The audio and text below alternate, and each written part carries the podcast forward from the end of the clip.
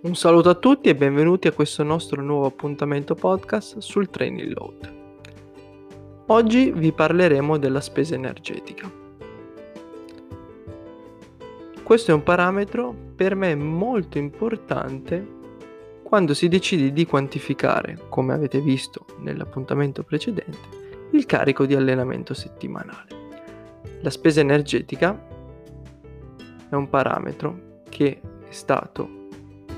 utilizzato con i GPS per la prima volta dal professor Di Prampero. Sappiamo tutti che la formula del professor Di Prampero ha rivoluzionato il mondo dell'allenamento e la quantificazione del carico dal punto di vista energetico. Sappiamo prima che la derivazione della formula del professor Di Prampero è stata eh, sviluppata introdotta prima dall'equazione del professor Minetti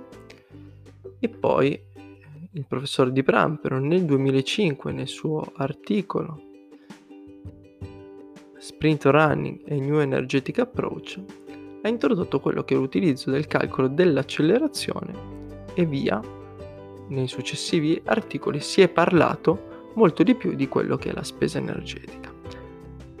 È un parametro molto discusso in letteratura perché sapete che ci sono alcune limitazioni alla formula della potenza metabolica, ma è un parametro che eh, molti colleghi utilizzano nell'organizzazione del carico settimanale. Per me è diventato un parametro fondamentale di riferimento che utilizzo moltissimo quando vado a quantificare quello che è il carico settimanale di lavoro. Quando vi parlavo nel precedente podcast di percentuali in funzione del carico gara, mi fa- facevo riferimento eh, in maniera particolare a questo parametro. La spesa energetica per me è veramente fondamentale perché mi permette di quantificare quello che è il carico gara per il singolo giocatore e da lì puoi andare a pesare ogni allenamento per ogni giocatore, sapendo eh, quanto è stata la sua spesa reale.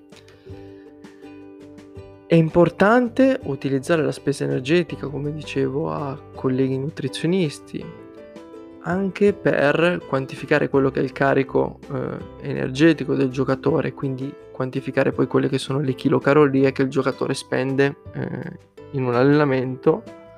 in funzione del ruolo. Sapete benissimo che la spesa energetica si basa sul sul peso corporeo del giocatore e quindi un parametro che deve essere moltiplicato poi per la massa del soggetto. Fatto questo ragionamento posso andare a quantificare in maniera esatta quanto è la spesa energetica del giocatore dal punto di vista della stima del carico esterno, posso fare un ragionamento migliore avendo anche i dati di carico interno e posso in funzione dei parametri che eh, ho raggiunto, che ho ottenuto di questi valori di carico esterno di carico interno legato alla spesa energetica, posso avere anche una spesa calorica e calcolare quello che poi è il deficit calorico di ogni giocatore, la spesa che c'è stata eh, in ogni allenamento e in ogni partita, per pianificare poi tutto eh, il piano di reintegro. Quindi per me è importante utilizzare la, la spesa energetica e negli articoli di cui vi ho parlato. Eh, è spiegata molto molto bene la formula di Prampero, i presupposti, l'idea, ma la spesa energetica è un, uh, è un parametro che i personal trainer i preparatori hanno sempre utilizzato per capire poi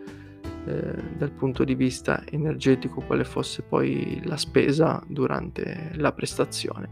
quindi vi consiglio di tenerlo in considerazione quando poi andate a programmare la vostra settimana di allenamento.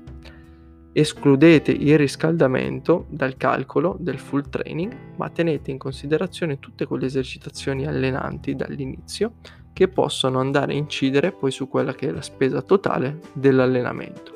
Tenendo questi parametri in considerazione potete quantificare insieme alla distanza totale, alle accelerazioni, alle accelerazioni sempre come distanza, sempre ad alta intensità e tutti gli eventi ad alta potenza o ad alta velocità, in maniera molto più dettagliata il carico settimanale di lavoro per ogni giocatore.